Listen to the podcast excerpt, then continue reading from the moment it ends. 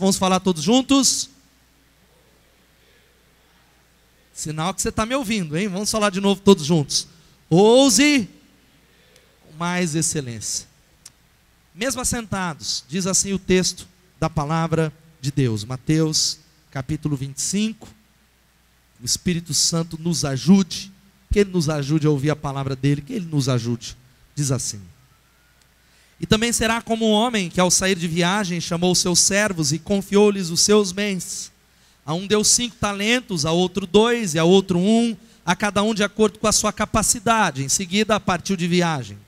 O que havia recebido cinco talentos, saiu imediatamente, aplicou-os e ganhou mais cinco. Também o que tinha dois talentos ganhou mais dois, mas o que tinha recebido um talento saiu, cavou um buraco no chão e escondeu o dinheiro do seu senhor. Depois de muito tempo, o senhor daqueles servos voltou e acertou conta com eles. O que tinha recebido cinco talentos trouxe os outros cinco e disse: O senhor me confiou cinco talentos, veja, eu ganhei mais cinco. O Senhor respondeu: Muito bem, servo bom e fiel. Você foi fiel no pouco, eu porei sobre o muito. Venha e participe da alegria do seu Senhor. Veio também o que tinha recebido dois e disse: O Senhor me confiou dois talentos, veja, eu ganhei mais dois. O Senhor respondeu: Muito bem, servo bom e fiel. Você foi fiel no pouco, eu porei sobre o muito. Venha e participe da alegria do seu Senhor. Por fim, veio que tinha recebido um talento e disse: eu sabia que o Senhor é um homem severo, que colhe onde não plantou e junta onde não semeou. Por isso eu tive medo, saí e escondi o seu talento no chão. Veja, aqui está o que lhe pertence. O Senhor respondeu: servo mau e negligente, você sabia que eu colho onde eu não plantei junto onde eu não semeei? Então você devia ter confiado meu dinheiro aos banqueiros, para que quando eu voltasse, o recebesse de volta com juros tirem o talento dele e entreguem-no ao que tem dez, pois a quem tem, mais será dado, e terá em grande quantidade, mas a quem não tem, até o que tem lhe será tirado. E lancem fora o servo inútil nas trevas, onde haverá choro e ranger de dentes. Ó oh, Pai, essa é a tua palavra, Senhor. Nos ajuda, me ajuda a pregar a tua palavra. Ajuda o teu povo a ouvir a tua palavra, ajuda o teu povo a se concentrar na tua palavra. Nós queremos receber a palavra do Senhor e repreendemos toda obra maligna, levando o teu povo a vidas de mediocridade, a cadeias, a amarras. Nós suplicamos que o Senhor fale conosco. Nós não saímos de casa para irmos embora vazios. Nós viemos aqui para oferecer o nosso louvor, a nossa adoração, mas recebemos revelação, recebemos direção, recebemos desafio do Senhor. Por isso, glorifica o teu nome, edifica a tua igreja em nome de Jesus e para a glória de Jesus. Amém e amém. Era uma vez um camponês, ele foi à floresta vizinha apanhar um pássaro a fim de mantê-lo cativo na sua casa. Ele conseguiu pegar um filhote de águia colocou ele no galinheiro junto às galinhas. Ele cresceu como uma galinha. Depois de cinco anos, esse homem recebeu na sua casa a visita de um naturalista, de alguém que cuidava dos animais, de um ecologista. Enquanto passeavam pelo jardim, o naturalista disse assim: Ei, esse pássaro não é uma galinha, é uma águia, de fato, disse o homem. É uma águia, mas eu a criei como galinha, ela não é mais águia, é uma galinha como as outras. Não, retrucou o naturalista. Ela é e será sempre uma águia. Esse coração a fará um dia voar nas alturas. Não, insistiu o camponês. Ela virou galinha e jamais voará como águia. Então decidiram fazer uma prova. O naturalista tomou a águia, ergueu ela bem alto e desafiando-a disse: Já que você de fato é uma águia, já que você pertence ao céu e não à terra, então abra suas asas e voe. A águia ficou sentada sobre o braço estendido do naturalista olhava distraidamente ao redor, viu as galinhas lá embaixo ciscando grãos e pulou para junto delas. O camponês aí comentou: Eu lhe disse, ela virou uma simples galinha. Não, tornou a insistir o naturalista. Ela é uma águia, e uma águia sempre será uma águia. Vamos experimentar novamente amanhã. No dia seguinte, o naturalista subiu com a águia no teto da casa e sussurrou-lhe: Águia, já que você é uma águia, abra suas asas e voe. Mas quando a águia viu lá embaixo as galinhas ciscando no chão, o que ela fez? Ela pulou e foi parar junto delas. O camponês mais uma vez sorriu e voltou e disse: Eu já te disse, ela virou uma galinha. Não, respondeu firmemente o naturalista. Ela é águia e possui sempre um coração de águia. Vamos experimentar ainda uma última vez. Amanhã eu a farei voar. No dia seguinte, o naturalista e o camponês levantaram bem cedo, pegaram a águia, levaram-na para o alto de uma montanha. O sol estava nascendo e dourava os picos das montanhas. O naturalista ergueu a águia para o alto e ordenou-lhe: Águia, já que você é uma águia, você precisa voar, voe, voe para o alto, voe cada vez mais para o alto. E sabe o que, aconteceu? Foi quando ela começou a tremer, como se experimentasse uma nova vida, mas não voou. Então o naturalista segurou-a firmemente, bem na direção do sol, de sorte que os seus olhos pudessem se encher de claridade e ganhar as dimensões do vasto horizonte. Foi quando ela abriu suas potentes asas, ergueu-se, soberana sobre si mesmo, começou a voar, voar para o alto, voar cada vez mais alto, voou e nunca mais retornou. Sabe o que essa história nos ensina? Que há pessoas que querem fazer com que nós pensemos e vivemos como galinhas. Talvez você é alguém que recebeu um propósito do Senhor de vida abundância e para ser muito mais do que você tem sido, para viver algo muito maior, mais excelente, mais amplo, mas a sua circunstância, a sua criação, as pessoas estão dizendo: você é galinha, você é alguém que foi criado não para as alturas, mas para andar no chão. Talvez há pessoas que dizem assim, pastor, eu não posso transcender, eu fui criado num lugar muito pobre, eu não posso estudar, eu não posso ser um líder, eu não posso ser usado por Deus, talvez porque há pessoas que são analfabetas ou pessoas que têm pouca escolaridade. Eu quero dizer para você, você pode ir além. Deus tem planos de excelência para a sua vida. Você pode dizer amém? Deus o criou e colocou em você um DNA, um chip. Ele colocou dentro de você o Espírito Santo, mas há um preço para se viver com excelência. A grande verdade, eu vou tentando ministrar a palavra e você a ouvir, Deus é um Deus de excelência. Tudo que Deus cria é excelente. Você viu o cântico que nós cantamos, Quão Grande És Tu? Ele foi composto em 1849 por um irmão, por um cristão que olhou os, a imensa, a imensa, sabe, montanhas, os rios, os mares, a natureza perto da casa dele, e ele contempla Deus, e Deus cria todas as coisas, e viu Deus que era bom. E coisas excelentes, olha aqui, significa tudo que é muito bom, tudo que sobressai, tudo que tem qualidade, tudo que está sendo realizado no mais alto grau. O cristão é chamado à excelência. Diga assim comigo: eu sou chamado à excelência. Você é chamado a viver uma vida excelente em todas as áreas, na área emocional, no seu casamento, no seu trabalho, na sua vida financeira, no seu ministério. Sabe por quê? Como diz o Bill Hybels, a excelência honra a Deus inspira os homens. Honra ao Senhor, traz glórias a Deus as coisas que são excelentes. Mas sabe qual que é o problema? O problema se chama, é uma palavrinha que se chama mediocridade.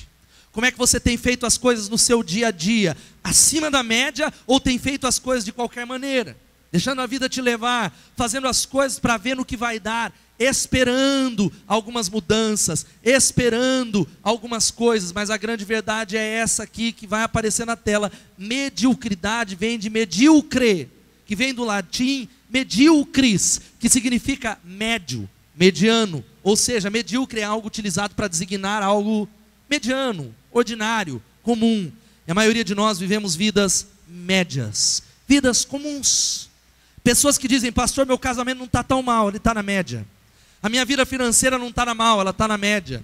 A minha vida espiritual, ela não é maravilhosa, mas tem pessoas piores, mas vivem na mediocridade, vivem abaixo daquilo que Deus planejou, vivem vidas que não são vida a mais, vida excelente, vida plena. Mas Deus está trazendo você aqui para desafiar você a subir um degrau a mais. Pensar de maneira diferente. Sabe qual que é a frase que eu amo? Uma das frases que mais me marcam, do Isaac de Israel, que ele diz que é gosto pervertido se satisfazer com a mediocridade, quando o ótimo está ao nosso alcance. É gosto trocado, pervertido, satisfazer com a média, com a nossa vida, do jeito que está. Agora olha aqui, querido. Eu não estou desafiando você a viver incontente, incontentamento. Mas o contentamento bíblico existem dois extremos. O incontente é aquele que reclama de tudo. Ele reclama do trabalho, ele reclama do dinheiro, ele reclama da mulher, ele reclama do marido, ele reclama de tudo, ele reclama dos filhos, reclama da igreja, ele muda de igreja, ele acha maravilhoso, reclama de lá, volta para cá, reclama aqui, reclama de líder, reclama disso, reclama daquilo, reclama daquilo outro, é um incontente. O contente, ele dá graças a Deus. Ele é fiel no pouco, mas ele diz: Deus, eu sei que o Senhor pode me levar a lugares mais altos. Eu sei que o Senhor me criou com um DNA de excelência para a tua honra e para a tua glória. E Vida de excelência é fazer as coisas comuns extremamente bem. Pessoas de excelência, elas pensam diferente da maioria. Diga assim: pessoas de excelência têm uma mentalidade diferente. Elas pensam diferente. Eu não estou falando de ser do contra. Elas analisam as coisas de uma maneira diferente. Por isso, não tenha vergonha de viver vida excelente. Olha só o que diz a Bíblia: tudo o que fizerem, façam de todo o coração, como para o Senhor e não para os homens. Você é um aluno excelente, você é um empregado excelente, você é um crente excelente, você é um líder excelente, você é um membro de célula excelente. Tem gente que é bom quando está liderando. Você é um adorador excelente? Ou você só adora quando está aqui? Ou você só toca quando está aqui? Você é alguém que serve de maneira excelente, por isso eu quero dar algumas dicas para você nessa noite, como eu dei pela manhã. Quais são as atitudes? Eu quero dar alguns conselhos para ousarmos vivermos uma vida com mais excelência. Esse é um texto que fala sobre isso. Esse é um texto que você já ouviu, talvez eu pregar aí dezenas de vezes, que fala que o Senhor da parábola, que é Deus, ele concede aos homens uma quantidade, isso aqui é dinheiro, talentos a cada um de acordo com a sua capacidade. Porque existem pessoas que têm capacidade maior do que nós, você concorda?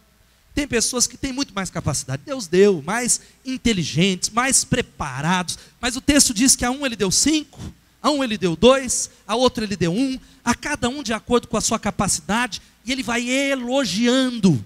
Primeiro o que tinha cinco, porque multiplicou.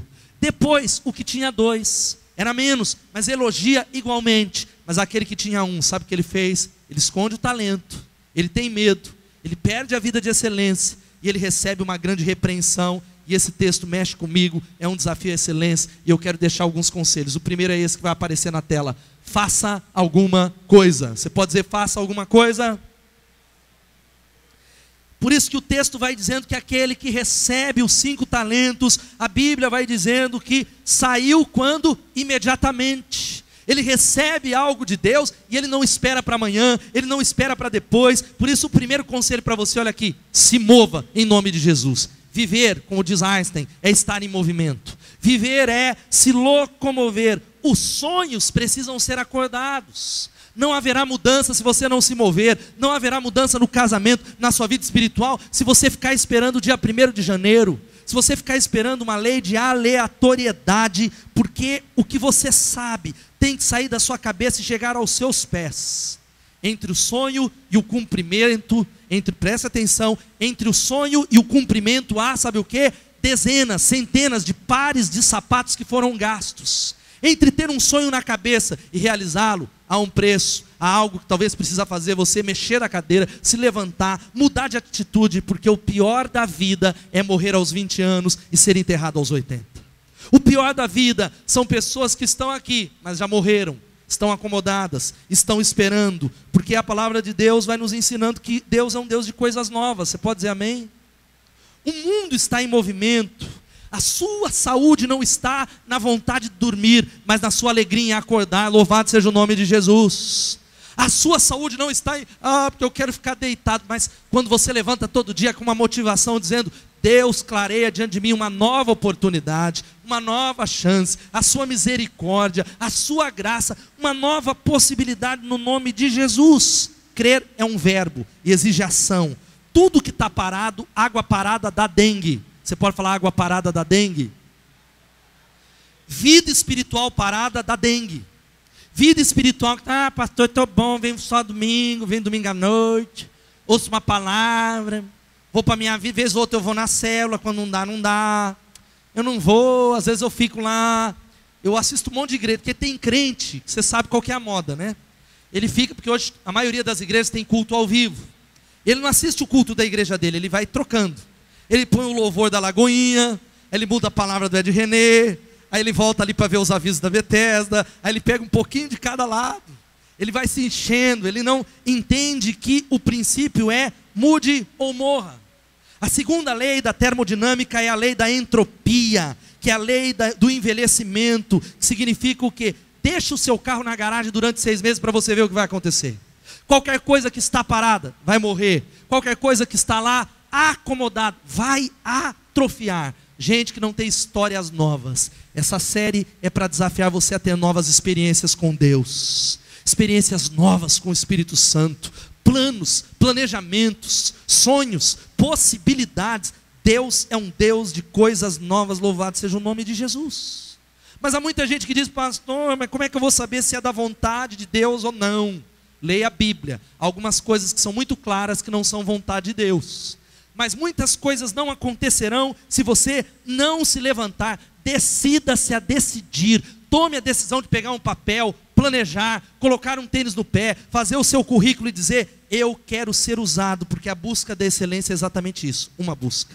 É buscar a excelência. Olha só o que diz o texto da palavra de Deus. Imediatamente, diga imediatamente. Imediatamente, o primeiro empregado começou a trabalhar e duplicou o investimento do patrão. O que é que você está esperando para ser usado por Deus? O que é que você está esperando para dizer, Deus, usa-me? O que é que você está esperando para liderar pessoas, investir na vida de pessoas? Ah, pastor, eu deixa eu esperar. Ah, imediatamente. Imediatamente. Olha só o que diz um texto de Provérbios 21, 25. O preguiçoso morre de tanto desejar, de nunca pôr as mãos no trabalho. O preguiçoso é aquele que tem sonhos. Eu quero ser médico, eu quero uma casa nova, ah, porque eu quero um relacionamento melhor, pastor. Eu quero uma vida mais vibrante com Deus. Eu quero a unção do Espírito Santo. Mas ele morre de tanto desejar, mas de nunca se mover, de nunca colocar as mãos no trabalho. O ser humano, ele é naturalmente acomodado. Nós gostamos de ficar na televisão. Gostamos de ficar na nossa casa. Domingueira, sabadeira, sexta-feira. Mas se você quer experimentar o que você não experimentou, o avivamento que está chegando, uma vida a mais, faça o que você não fez em nome de Jesus. Você pode dizer amém? Talvez você que está aqui pela primeira vez já é um passo, é algo diferente. Você começou a dar um passo. Mas há uma história aqui que você precisa guardar. Gente que não sabe para o que vive. Um tempo atrás eu li a biografia que resume a vida de muitos jovens e adultos que estão aqui, que não buscam o seu potencial mais alto. Diz assim: Salomão Grundy nasceu numa segunda-feira, batizado numa terça, casado na quarta, adoeceu na quinta, piorou na sexta, morreu no sábado, foi enterrado no domingo, e esse foi o fim de Salomão Grundy. É a vida de muita gente que está aqui. A vida está passando, pastor. Eu estou aí, eu estou vendo no que vai dar, mas isso tem a ver com liderança, com vida espiritual. Um líder de célula motivado, um líder que crê em Deus, ele se levanta, ele se coloca em movimento, ele vai jejuar, ele vai orar, ele sabe que Deus começa a trabalhar naqueles que se movem.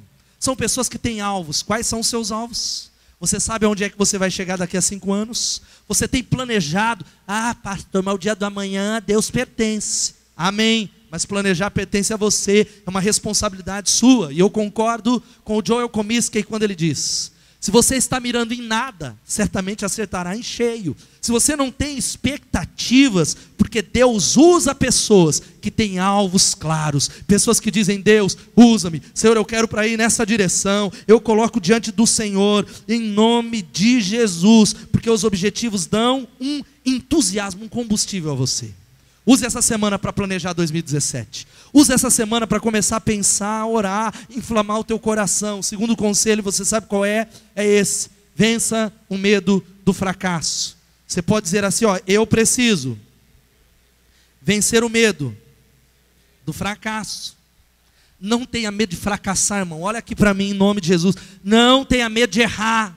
Não tenha medo de falhar, não tenha medo, no nome de Jesus. O texto vai dizendo que o que tinha recebido um talento saiu, cavou um buraco no chão, escondeu o dinheiro do seu senhor. Por fim veio o que tinha recebido um talento, versículo 24, e diz: Eu sabia que o Senhor é um homem severo, que colhe onde não plantou e junta onde não semeou, por isso eu tive o quê? Eu tive, eu tive medo eu fiquei com medo das consequências, eu tive medo de falhar, eu saí e escondi o seu talento no chão. Veja, aqui está o que lhe pertence. Um outro texto ele vai dizendo: patrão, eu sei que o senhor tem padrões elevados e detesta coisa mal feita, que é exigente ao extremo e não admite erros. Eu fiquei com medo de desapontá-lo. Um dos maiores obstáculos que nós temos na tentativa de viver vidas excelentes é o medo de errar, é o medo de fracassar, é o medo de falhar. Sabe por que, que a gente está num novo local? Por causa de um desafio de vencer o medo do fracasso. Sabe que a gente deu um passo no meio da crise de um aluguel e de arrumar um local que é caro, aí de milhares e milhares, de centenas de milhares de reais, sem ter um real no caixa, no momento de crise, por causa que eu tenho colocado diante de Deus, Deus, eu não quero ter medo de fracassar. Eu não posso ficar paralisado. Há pessoas que precisam ser alcançadas. O Senhor nos deu uma missão e eu quero dizer para você que cada erro que você comete é uma oportunidade que Deus está dando para você refazer o caminho. Cada erro, cada falha, cada dificuldade é uma oportunidade de Deus para você ser melhor. Você pode dizer amém? Não é para você ficar amarrado ao passado, dizendo, oh, porque o passado, porque eu fiz isso, eu falhei, eu pequei. Deus está dando uma possibilidade de você avaliar e ser melhor. Eu nunca aprendi tanto nesses dois anos do que com as falhas, com os erros, com as dificuldades, com as provações, porque há algo que você precisa guardar aqui. Tem pessoas que só falam do passado e por isso não avançam. Pessoas que lamentam e dizem: Ah, porque no passado era melhor, porque quando eu tinha 20 anos eu morava naquela casa, porque eu já tive um emprego, eu já fui um líder, eu já fui usado por Deus. Como você fala do passado, ou como você fala do futuro, determinará como está a sua vida hoje. A maneira com que você fala do passado ou do futuro determina quem você é hoje. Por isso, quando pessoas olham para mim e dizem, pastor, você não tem saudade do salão azul? Você não tem saudade da vida? Você não tem. Eu falo, eu sou até um saudosista num aspecto, mas eu creio que eu estou vivendo os melhores dias da minha vida. E eu olhei para o futuro e eu corri para lá. Os melhores dias estão por vir em nome de Jesus. Você pode dizer amém? O melhor está por vir, meu irmão. Fala para o irmão que está do seu lado, o melhor está por vir. Porque a grande verdade é que fé envolve risco e você nunca estará preparado para o futuro, nunca estará preparado. Você acha que quando comecei a comunidade eu estava preparado? Não estava. Mas quando cheguei lá, Deus deu graça. Quando demos mais um passo, não estava preparado, não estou preparado para o futuro. Você não está, mas quando você chegar ao seu destino, Deus o usará, Deus o abençoará, Deus trabalhará através de você. Vença o medo do fracasso. Como diz Augusto Cury, todos tombam, somente os grandes se levantam. Deus permite você ser machucado, sabe o quê? Para que você seja um ferido que cura. Deus permite os erros para que você ministre na vida de pessoas. Na língua japonesa, no vocabulário japonês, tem algo muito interessante que deveria estar em português, que é uma palavrinha que significa isso aqui, ó, kintsuki ou kintsukuroi, Sabe o que significa essa palavra? Essa palavra tem a ver com a cerâmica japonesa. Significa um vaso de cerâmica que é quebrado, esse vaso ele é restaurado, é restaurado com ouro e com prata. E o significado dessa palavra é o seguinte: é a arte de reparar uma cerâmica com ouro ou prata, juntando as peças e compreender a beleza por trás de algo que já foi partido, ou seja, o valor final daquilo que está quebrado é maior do que o seu início. Louvado seja o nome de Jesus. Diga glória a Deus, irmão. Por isso que somos quebrados, muitas vezes somos despedaçados, passamos por um vale, não é porque Deus quer reprovar você, mas Ele quer elevá-lo, abençoá-lo, aprová-lo em nome de Jesus. Por uma questão aqui, Deus não espera perfeição, Ele espera obediência. Repita comigo e diga assim: diga essa frase que está na tela, diga, Deus espera obediência um coração voltado para Ele, um coração que o deseja agradar, um coração, por isso, persevere. Muita gente não é usado por Deus porque não tem medo de falhar.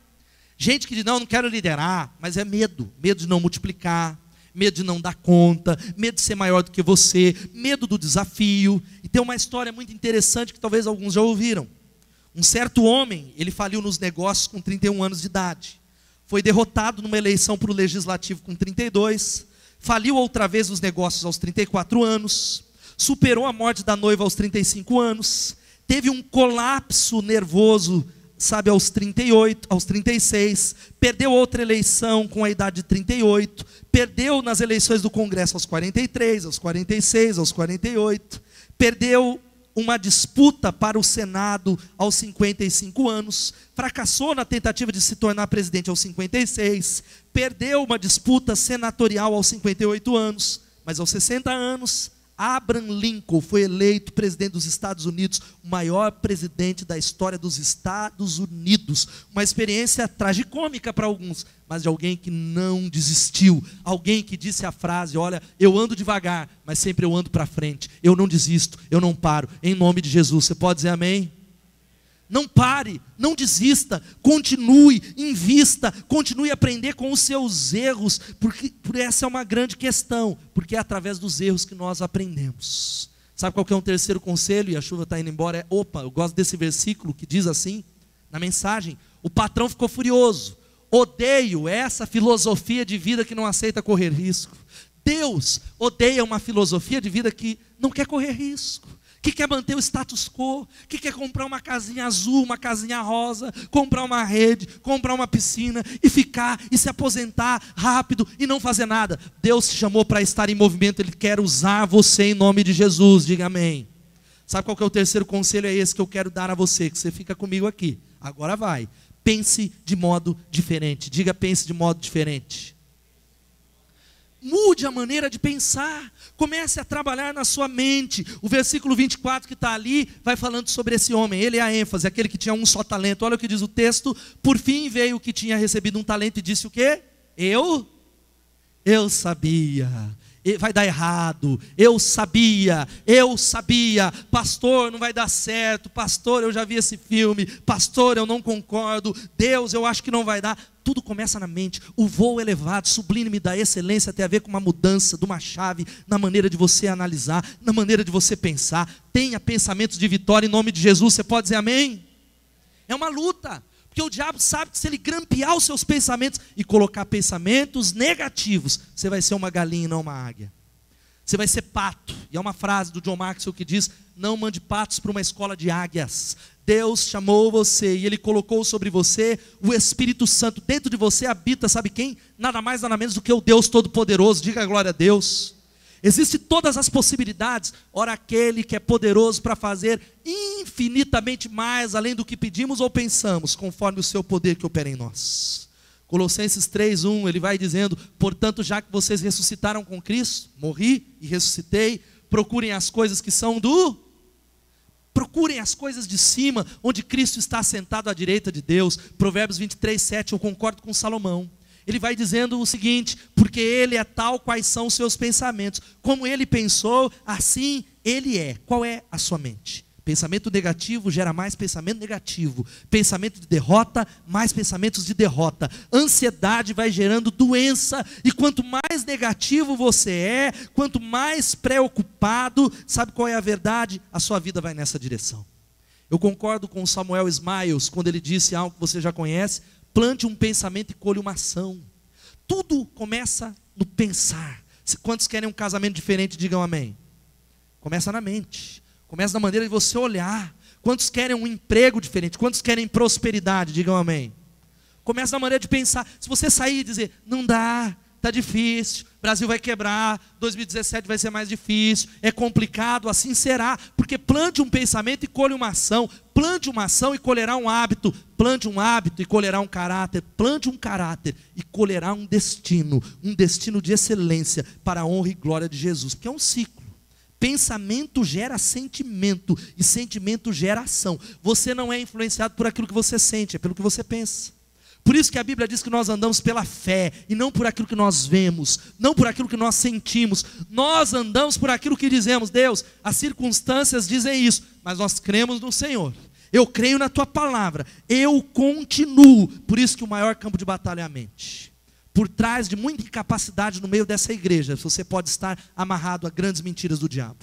Um monte de incapacidade que você diz assim, ó, eu não consigo, não dá. Podem ser cadeias malignas cadeias de Satanás. Por isso, quando você se levantar de manhã, sua atitude tem que ser: Deus já me abençoou, eu sou abençoado por todos os lados. Dá para tocar ela no final? Essa aí, vocês acham que dá? Eu sou abençoado para a direita, para a esquerda, para frente, para trás. Eu sou abençoado, louvado seja o nome de Jesus. Diga glória a Deus. Agora, sua mente é tão negativa que você fala: ah, será que é isso aí? Isso é teologia da profissão. Ah, será? Será que eu sou abençoado? Pastor, você não sabe o marido que eu casei? Aquele miserável. Você precisa aumentar o nível da sua expectativa. Espere que Deus fará. Creia em grandes coisas. Eu estou crendo em grandes coisas, queridos. Nós demos o passo do segundo culto, hoje tem um pouco menos, mas hoje pela manhã estava repleto, esperando que nós vamos ter quatro cultos aqui, nós teremos em nome de Jesus. Nós teremos em nome de Jesus. Uma igreja para a cidade, nós teremos milhares e milhares de discípulos, porque Deus falou, expectativa. Por isso que Jesus, quando ia curar pessoas, sabe o que ele falava? Seja feito de acordo com a sua fé. Aquilo que você espera, você recebe. Aquilo que você está esperando, você precisa se libertar dessa prisão. Sabe como? enchendo sua mente com a palavra de Deus, falando a palavra de Deus, meditando a palavra de Deus, confessando a palavra de Deus. Tenha pensamentos de vitória em nome de Jesus. Louvado seja o nome do Senhor. Sabe qual é o quarto? Mude de atitude. Você pode dizer mude de atitude? Primeiro, pensamos de uma maneira diferente. Eu começo a pensar e na sequência eu mudo de atitude. Olha o que diz o versículo 18. O homem que recebeu um, a Bíblia vai dizendo, ele saiu, cavou um buraco no chão e escondeu a mesma coisa, a mesma acomodação, da mesma maneira. Desenvolva atitudes saudáveis. Quantos querem um casamento melhor? Você precisa investir na sua esposa. Você precisa surpreendê-la. Fala, olha, hora nós vamos para o Outback hoje, meu amor. Talvez vá, pastor, estou sem dinheiro, não arruma para minha cabeça. Não arruma minha cabeça, pastor, é crise, eu estou desempregado, mas faça outra coisa. Leva ela no cachorro quente, faça algo diferente, mude, faça algo que você não fez no nome de Jesus. Talvez ela vai falar: esse homem bebeu, aprontou alguma, deve estar escondendo alguma coisa. Faça algo diferente, porque o que separa os melhores daqueles que são segundos lugares, quando você olha para esportes de alto rendimento, são milésimos de segundos. Você já percebeu isso? Dos melhores nadadores não é uma distância longa. O que faz a diferença é a a atitude, a atitude começa dentro de mim, não nos outros. A atitude não espera a circunstância. A atitude não olha para as críticas. A atitude faz a diferença. Sabe por quê? Aquilo que nós temos falado, a atitude faz diferença na maneira de olhar a vida. Tem uma historinha que diz que dois homens olhavam pela grade numa prisão, um via lama e o outro olhava as estrelas. Olhe as estrelas em nome de Jesus. Levante seus olhos como filho de Deus, como filho do rei. Você é alguém que serve ao Deus que pode todas as coisas. Você pode dizer amém? Porque é algo que nós gostamos de falar, que a sua atitude determinará a sua altitude. Diz o John Maxwell, diz o Abe Uber, diz todo mundo. A sua atitude determinará a sua altitude. Vamos falar isso todos juntos? A sua uma boa atitude, mas tem gente que você vai trabalhar reclamando. Você reclama, você não sabe qual é o meu trabalho, vai reclamando, vai murmurando. Você não tem uma atitude, porque a sua atitude determinará a sua altitude. É por isso que José do Egito, você sabe disso, onde ele estava, ele prosperava, e a Bíblia diz que o Senhor era com ele. Ele foi vendido como escravo, chegou na casa de Potifar, ele foi elevado a o grande responsável por tudo que tinha na casa de Potifar, porque o Senhor era com ele. Ele vai jogado num calabouço, numa prisão durante 13 anos. O carcereiro se agrada de José porque Deus era com ele. Ele passa a ser o líder de toda a prisão. Deus o eleva ao Egito e ele passa a ser o segundo em governo no Egito porque Deus era com ele. Sabe o que é isso? A atitude de José determinou a altitude dele. A sua atitude determinará onde você chegará.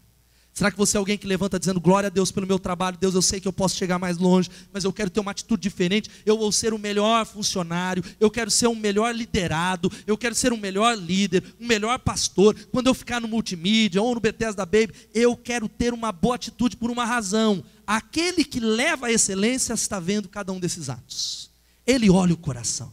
Ele sabe, não é o chefe, não é o pastor, não é o líder, não é a banda, é ele. É ele que levanta reis, é ele que tira reis, é ele que pode mudar a sua história, dar a você sete anos em sete segundos. Você pode dizer amém? Amanhã a sua história pode mudar. Amanhã, tudo aquilo que você está orando há 20 anos, Deus pode liberar uma palavra. Deus pode abençoar você. Uma boa atitude em relação ao casamento. Uma boa atitude em relação ao discipulado nada realmente grande foi alcançado sem entusiasmo, porque o entusiasmo abre portas. Você tem, agora tem gente que parece Walking Dead aqui. Um monte de crente que chega aqui assim, ó. Eu, nem, eu não assisto a, a série. Aí eu vejo o cara entrando, e é 10 anos com lá. E eu, aí, como é que tá? Ah, não sei se zumbi fala na série, não sei como é. É, pastor. Adora, irmão. Vamos, irmão, na célula. E ele está até com uma, cor, uma corcova. Ele já nem tem fala positiva. Você precisa se levantar com entusiasmo em nome de Jesus. Você pode dizer amém? Porque a alegria do Senhor é a nossa força. Entusiasmo vem de duas palavras do grego, sabe o que é? Enteo, teos, que é dentro de Deus, para dentro de Deus. Excelência é levar a sério cada tarefa para a glória de Deus. Você precisa sustentar uma atitude positiva. Como funcionário, você tem que ser o melhor. Agora tem um monte de crente que falta no trabalho, dá atestado. É que eu vou na vigília do lar, eu fiquei lá orando, não fui trabalhar no sábado, dei atestado, mas Deus seja louvado. Você precisa ser o melhor. Vence, você precisa ter uma atitude positiva. Não é quem lembra desse desenho, quem é da minha época. Ou levanta a mão para me ajudar, levanta duas mãos, as duas mãos para me ajudar, ou para me sentir bem. Glória a Deus. Lip Hard, qual era a síndrome dela? Ó dia, ó vida, parece uns irmãos. Tem umas reuniões de céu que é, ah dia, ó vida, os queixosos jamais se distinguem em coisa alguma, a não ser em se lamentar. Você quer ser elevado nas mais variadas áreas, vá além daquilo que se espera de você. Vá além no trabalho, vá além na faculdade, vá além na igreja, vá além na liderança, vá além no casamento, todas as áreas, vá além. Não faça apenas aquilo que é solicitado, ou seja, o mínimo, porque uma vida excelente, eu quero vida excelente. Quantos querem vidas excelentes? Sabe o que é vida excelente? Ela é uma vida extraordinária que se excede naquilo que faz. Talvez você é alguém que está lá atrás de um balcão, talvez lá atrás, batendo carimbo todo dia, mas se você fizer aquilo com excelência, existe um Deus que pode promovê-lo e elevá-lo para a honra e para a glória do Senhor. Louvado seja o nome de Jesus. Sabe qual é o penúltimo conselho dessa noite? É isso aqui, ó. Sabe qual é? Opa, antes tem esse texto maravilhoso que você precisa memorizar. Eu me lembro que eu trabalhei muito tempo tirando cópias no lugar, um serviço digno, mas eu falava, Deus, o Senhor pode me levar a lugares maiores. E eu me levantava e dizia, Deus, Deus, eu sei que estou aqui, o Senhor me levará a lugares maiores. Deus, o Senhor me levará. E esse foi um texto que me ajudou. Sabe qual é? Quem é fiel no pouco também é fiel no muito. E quem é desonesto no pouco também é desonesto no muito. Quantos querem ser abençoados por Deus? Diga amém. Seja fiel no pouco, querido. Contribua semeie no reino de Deus, seja dizimista, seja ofertante, seja generoso, seja fiel no pouco. Que, ah, não, pastor, quando eu tiver muito eu vou dar, não vai nada. Por quê? Ah, por que não? Porque a Bíblia diz que quem é desonesto no pouco é desonesto no muito. Sabe qual que é a penúltima lição? É aprimore as suas habilidades. Aprimore as suas habilidades. Fala aí para quem está do seu lado, olha, aprimore as suas habilidades. É por isso que o texto diz, olha, veja só o versículo 16, o que havia recebido cinco talentos, saiu imediatamente, fez o quê? Apli Apli, aplicou-os. Olha o que diz uma outra versão da Bíblia britânica: o que recebera cinco talentos foi imediatamente negociar, foi multiplicar. Sabe o que isso significa? Comece a fazer uma lista e aquilo que Deus te deu, o seu dom, a sua habilidade, comece a investir nisso. Comece a dedicar alguns minutos. Comece a dedicar uma hora por semana a algo que queira desenvolver, porque sempre que você quer aprender, eu não sei qual é a área. É uma língua nova? É um instrumento, é uma habilidade de liderança. Dedique 45 minutos durante cinco dias. Ao final de um ano, você vai ficar surpreso o quanto você avançou, o quanto você ficou talvez alguém quase um especialista. Se você passar um desafio de tirar 45 minutos, cinco dias da semana, durante um período muito longo, você será elevado em nome de Jesus. Você pode dizer amém? Qual é a ação? Agora tem gente, ai pastor, não consigo ler a Bíblia, ai pastor, não consigo fazer isso. Mas o cara assiste todas as novelaiadas da Globo. É velho Chico, Padre Chico, Padre Francisco, sei lá qual é o nome da novela.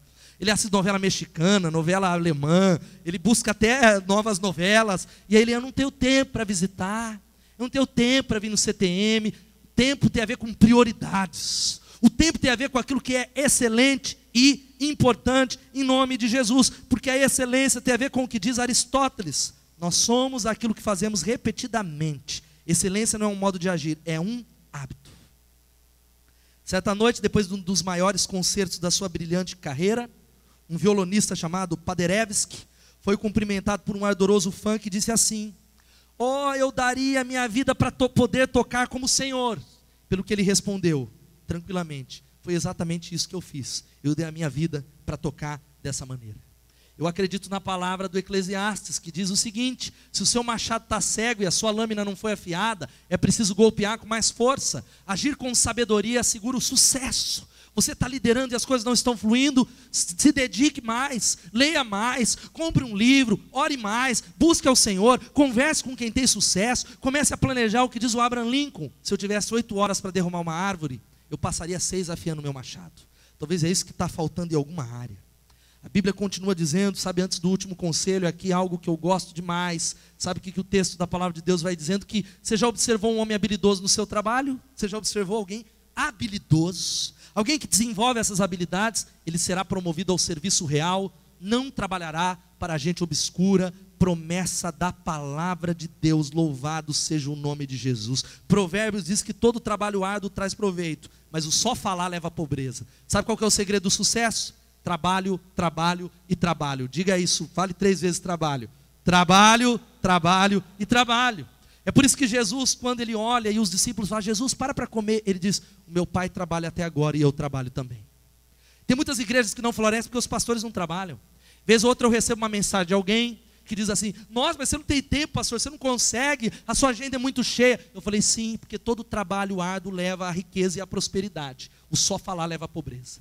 Trabalho, trabalho e trabalho. Louvado seja o nome de Jesus. Sabe o que Deus quer aqui enquanto o Tiago vai chegando? Que nós sejamos aqui os melhores médicos, que daqui do meio da igreja, os melhores advogados, os melhores professores, os melhores alunos, os melhores soldadores, os melhores músicos, os melhores estadistas, os melhores pastores, os melhores empregados, que possa sair daqui pessoas que sejam exemplo de excelência para avançar, para salgar e para fazer a diferença nessa cidade, nessa nação, para a glória de Deus. Você pode dizer amém?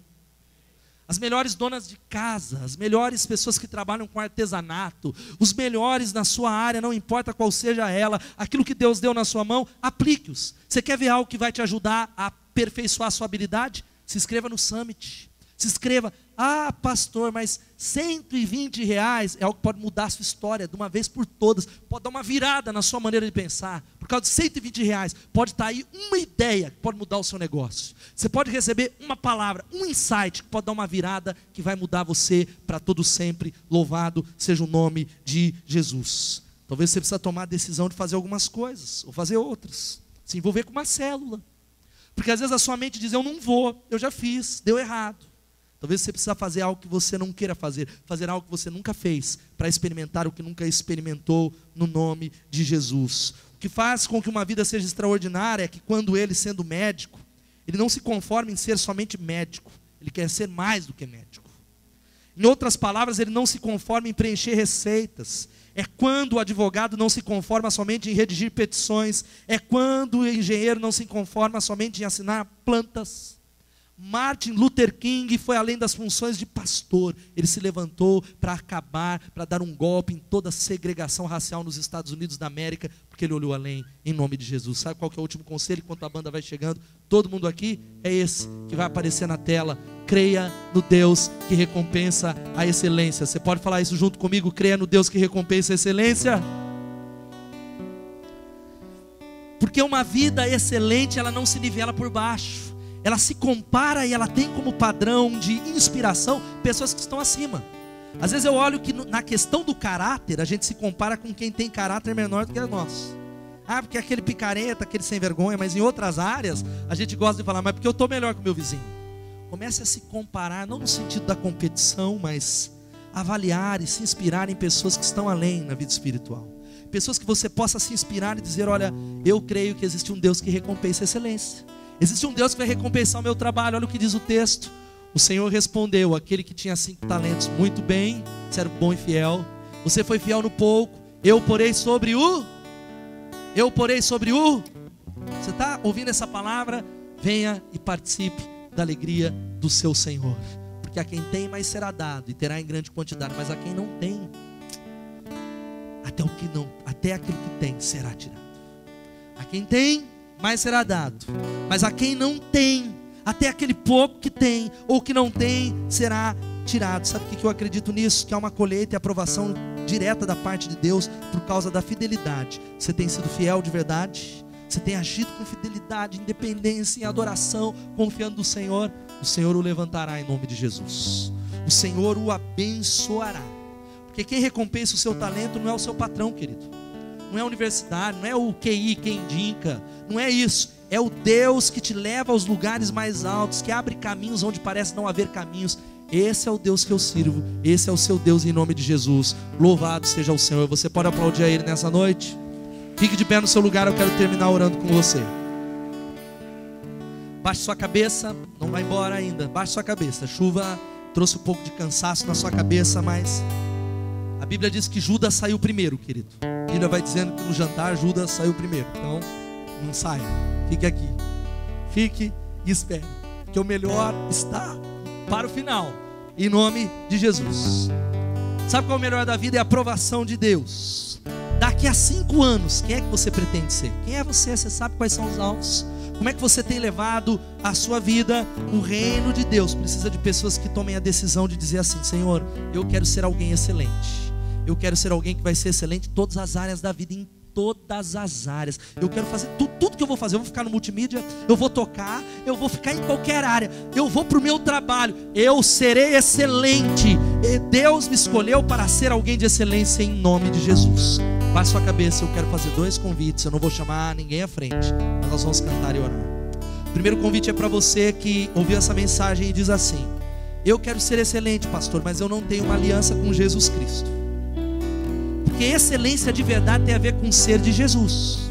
Eu conheço homens que são empreendedores maravilhosos, riquíssimos, sucesso, mas que é um fracasso na família, é um fracasso na vida emocional, é um fracasso em outras áreas. Sabe por quê?